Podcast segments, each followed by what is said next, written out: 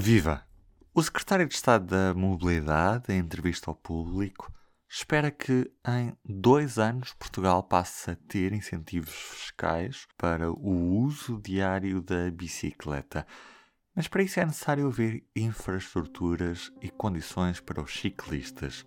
Neste P24 percebemos o que quer o governo fazer nesta área e o que falta para as nossas cidades e vilas serem cidades mais amigas dos ciclistas. Com o jornalista do público, Abel Coentrão, que está comigo neste episódio. Viva Abel! Olá, estás bom? Antes de tudo, P24. O seu dia começa aqui. Começa aqui. Ora, o país tem uma estratégia nacional para a mobilidade ativa ciclável. É uma estratégia 2030, portanto, para uma década, com 51 medidas e que são de âmbitos muito diferentes. É, é essa que referias dos incentivos são medidas de âmbito legislativo, fiscal, eh, portanto, mexem mais até com o Ministério das Finanças, há outras que poderiam passar pelo Ministério da Economia, algumas estão já a passar pelo Ministério da Educação, estão a acontecer e foram muito prejudicadas pela pandemia. Isso é claro que o programa de desporto escolar sobre rodas só está em 24 agrupamentos, acho que são umas 70 escolas, quase todas pelo litoral, Zona de Braga, Porto, Aveiro, depois pela Grande Lisboa também. Esse programa, portanto, já poderia ter tido mais alguma pedalada, mas foi muito prejudicado pela pandemia o ano passado. Porque as escolas, basicamente, os miúdos deixaram de estar nas escolas, por muito que haja professores, e é preciso agora encontrar corpos docentes, pessoas nas escolas ativadas para este tema, eh, tudo isto se atrasou, mas pode ser recuperado agora que estamos todos de regresso a uma vida normal. O que não pode ser recuperado, claramente, porque, embora o Secretário de Estado não assuma claramente, o país o ano passado não seguiu a mesma linha, não seguiu a mesma estratégia conjuntural que outros países seguiram, por exemplo, a França, a Bélgica a Inglaterra também, eh, o Reino Unido, no caso um, foram dois países que, do ponto de vista governamental, aprovaram durante a pandemia a legislação que, no fundo, procurava um, incentivar aquilo que já estava a acontecer nas ruas.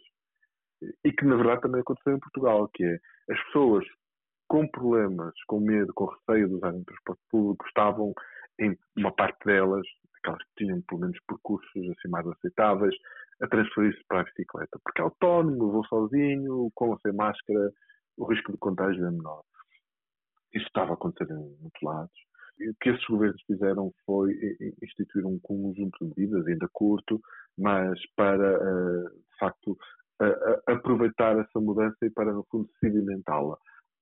Portugal também quer sedimentar essa mudança e tem um prazo definido para fazer, né? são tais 10 anos. O grande capital de queixa que as pessoas mais envolvidas nisto têm é que, de facto, 2020 e este início de 2021 teria sido um bom momento para olhar para a estratégia, perceber duas ou três medidas que pudessem, de alguma forma, eh, no fundo, alavancá-la neste momento e incentivar quem já fez a mudança. Porquê? Porque o risco que nós temos é, no tal regresso a uma vida normal e também numa forma de circulação normal, tínhamos os problemas de sempre. Muito trânsito e como a nossa infraestrutura viária, na maior parte das cidades, não está preparada para acolher pessoas em velocidades mais lentas.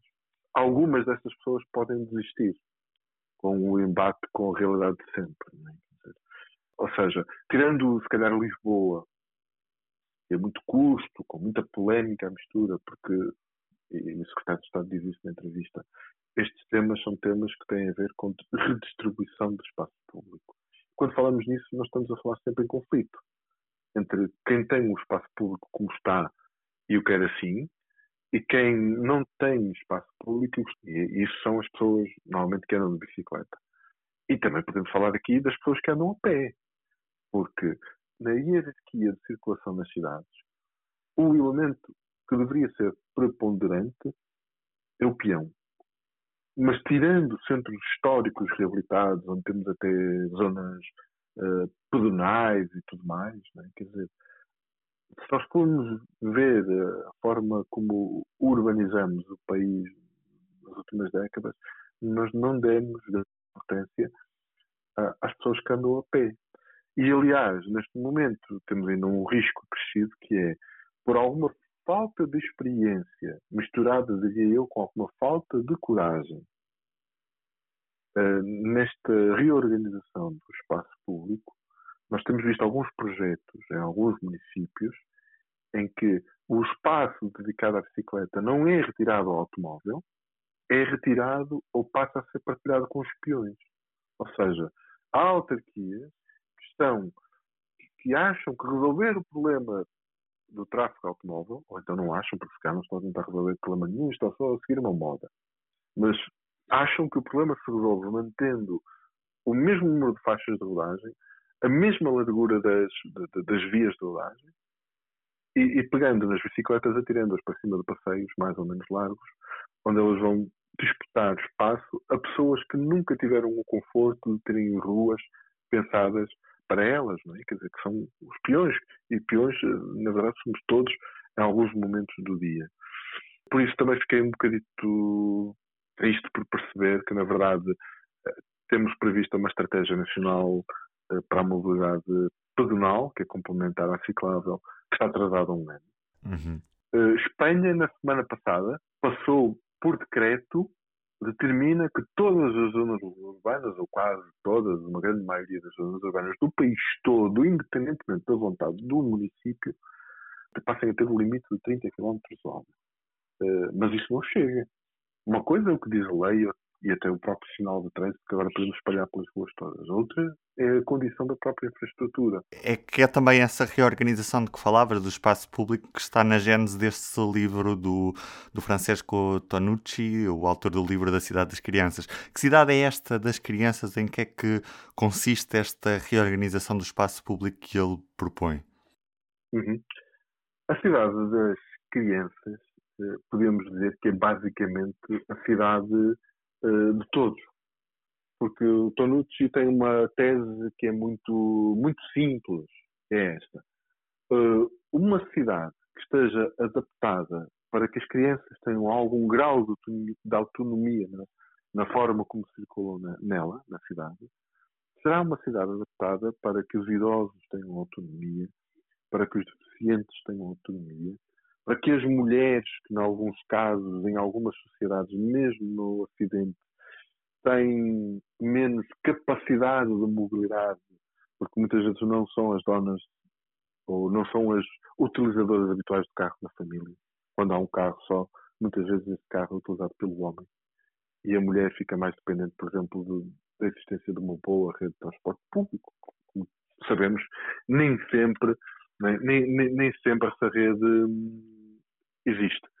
O, e então o que diz o, o Tony é simplesmente isso. Quer dizer, uma cidade adaptada para crianças é uma cidade adaptada para todos nós, incluindo aqueles que eu não referi neste bocado da conversa, que são os cidadãos ativos, vamos chamar-lhes assim entre os 18 que já têm carta e os 60 anos, que foram instigados pelo nosso modelo de desenvolvimento urbano, no caso de Portugal, acharem que só são competentes do ponto de vista económico social se tiverem um carro.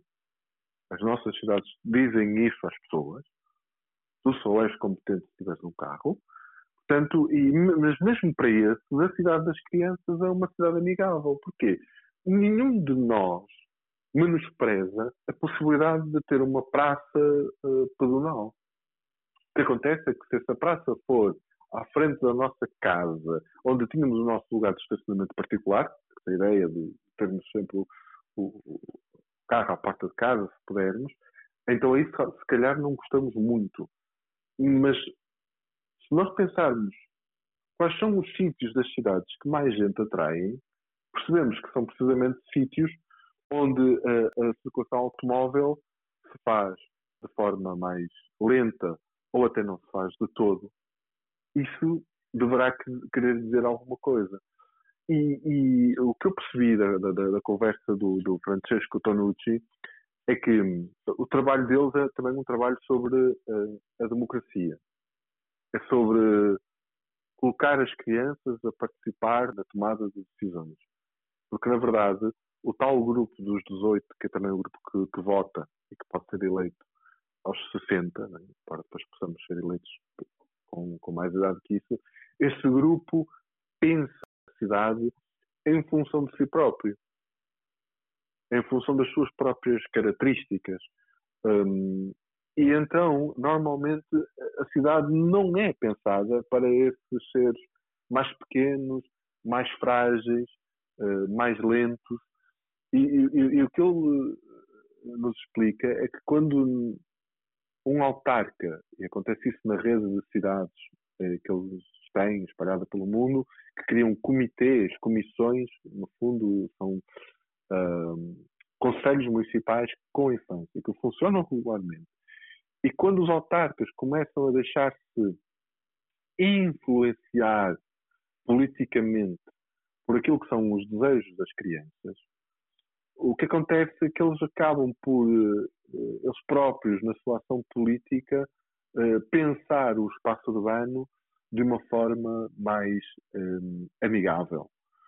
Com, com vantagens, lá está, para todos e não, e não só para, para as crianças. E é isto, Abel. Acho que foste bastante claro também e foi um prazer falar contigo. Ah, um abraço, fica bem. E do P24 é tudo por hoje. Resta-me desejar-lhe um bom dia. Até amanhã. O público fica no ouvido.